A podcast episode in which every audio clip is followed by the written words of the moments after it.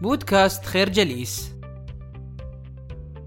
تشير قاعدة الأقلية إلى أن الأمر لا يتطلب سوى وجود أقلية ضئيلة لا تزيد عن 3% من مجموع السكان، لكنها ذات معتقدات وأفكار قوية. هذه الأقلية تجبر جميع أفراد المجتمع لاتباع ما تفضله من خيارات في شتى الأمور الحياتية. المملكة المتحدة تعد مثالا جليا على ذلك. لا يشكل المسلمون في المملكة المتحدة سوى 4% من مجموع السكان، ولكن 70% من اللحوم المستوردة إلى المملكة المتحدة تلتزم بإرشادات الذبح الإسلامي. بالتالي فإن غالبية سكان المملكة المتحدة يتناولون لحوما مذبوحة حسب الشريعة الإسلامية رغم أن أولئك الذين لا يستطيعون إلا تناول اللحوم الحلال لا يشكلون إلا 4% فقط. تحدث هذه الظاهرة لأن غالبية السكان أكثر مرونة في خياراتهم من الأقلية. فالسكان الغير مسلمين سيأكلون عادة اللحم الحلال لكن المسلمين لن يأكلون المنتجات الغير حلال أبدا. لذلك من المنطقي أن تفضل متاجر اللحوم بيع اللحوم الحلال لجميع المستهلكين.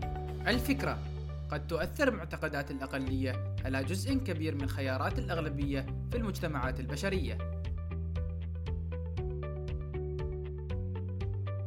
في القرن الخامس ميلادي كان هناك مجموعة من الرهبان الذين لا ينتمون إلى أي نظام رهباني محدد. كانوا يجوبون أنحاء أوروبا ويتوسلون للحصول على الطعام والمأوى من سكان القرى. كانت الكنيسة تكره هؤلاء الرهبان لأنها لا تستطيع السيطرة عليهم حيث كانوا سعداء بالحرية التي يعيشونها رغم إفلاسهم.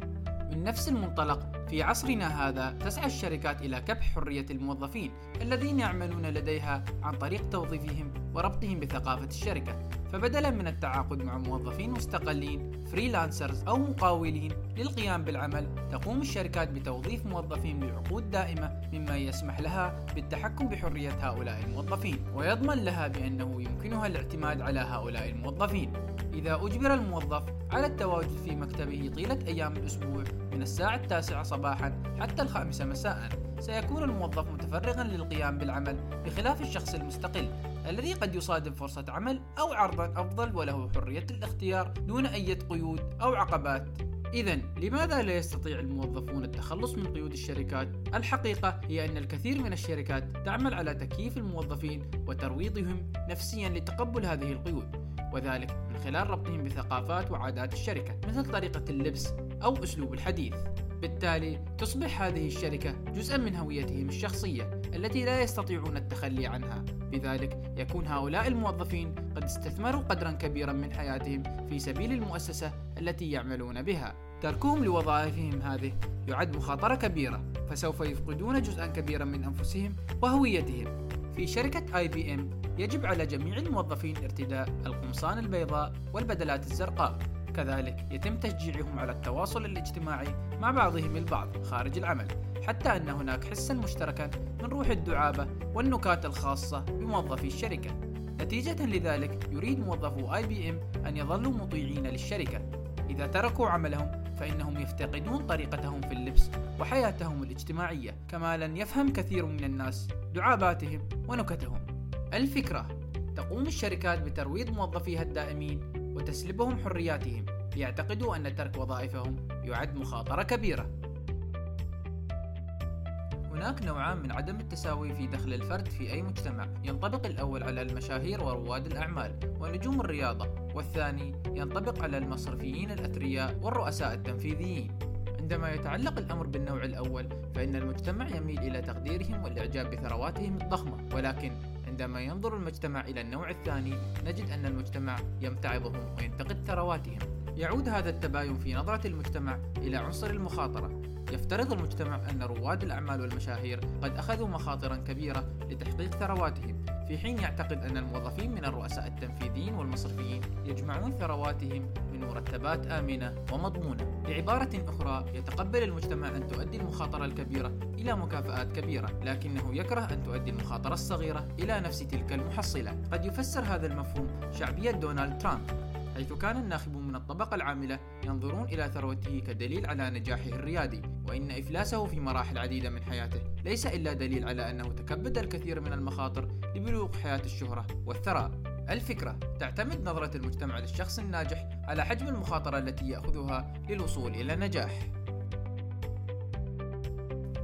لنفترض أن عليك الاختيار بين اثنين من الجراحين لإجراء عملية جراحية عليه مظهر الجراح الأول يبدو مألوفا للكثير من الجراحين. لديه بنية نحيفة وأيد حساسة وهو شديد الوضوح في كلامه وهيئته. الجراح الثاني يرتدي ملابس عادية سمين ويبدو أقرب إلى جزار من طبيب. من هو الجراح الذي تختاره؟ الكاتب نسيم طالب يقول أنه سيختار الجراح الثاني. رغم هيئته الغير مألوفة فمن المؤكد أنه كان يجب عليه التغلب على الكثير من التصورات السلبية لكي ينجح في مسيرته المهنية. ربما كان عليه أن يتخطى الكثير من العقبات لإثبات نفسه بعكس الجراح الذي يبدو أشبه بالجراح المألوف. مهنة الطب هي من المهن التي تتطلب الكثير من التضحيات والمخاطرة لتخطي العقبات وتحقيق النجاح، لذلك فالنتائج فيها تعتمد على الواقع، والكفاءة تتفوق دائما على المظهر. عكس ذلك نجده في المهن التي تحوي مخاطرا أقل أو التي يقدم الناس فيها تضحيات أقل للنجاح. في هذه المهن لا تعتمد النتائج على الواقع بل على آراء الناس حول مظهر الشخص ومدى نجاحه.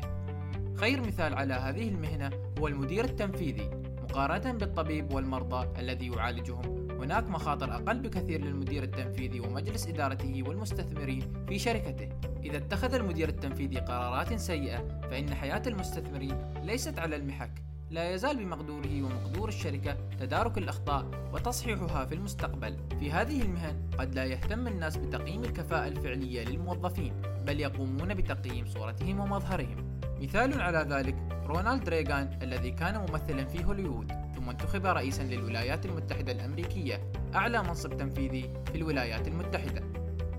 الفكرة باختلاف المهن وطبيعة المخاطرة المحفوفة بها قد يعتمد النجاح فيها على الكفاءة الفعلية أو المظاهر.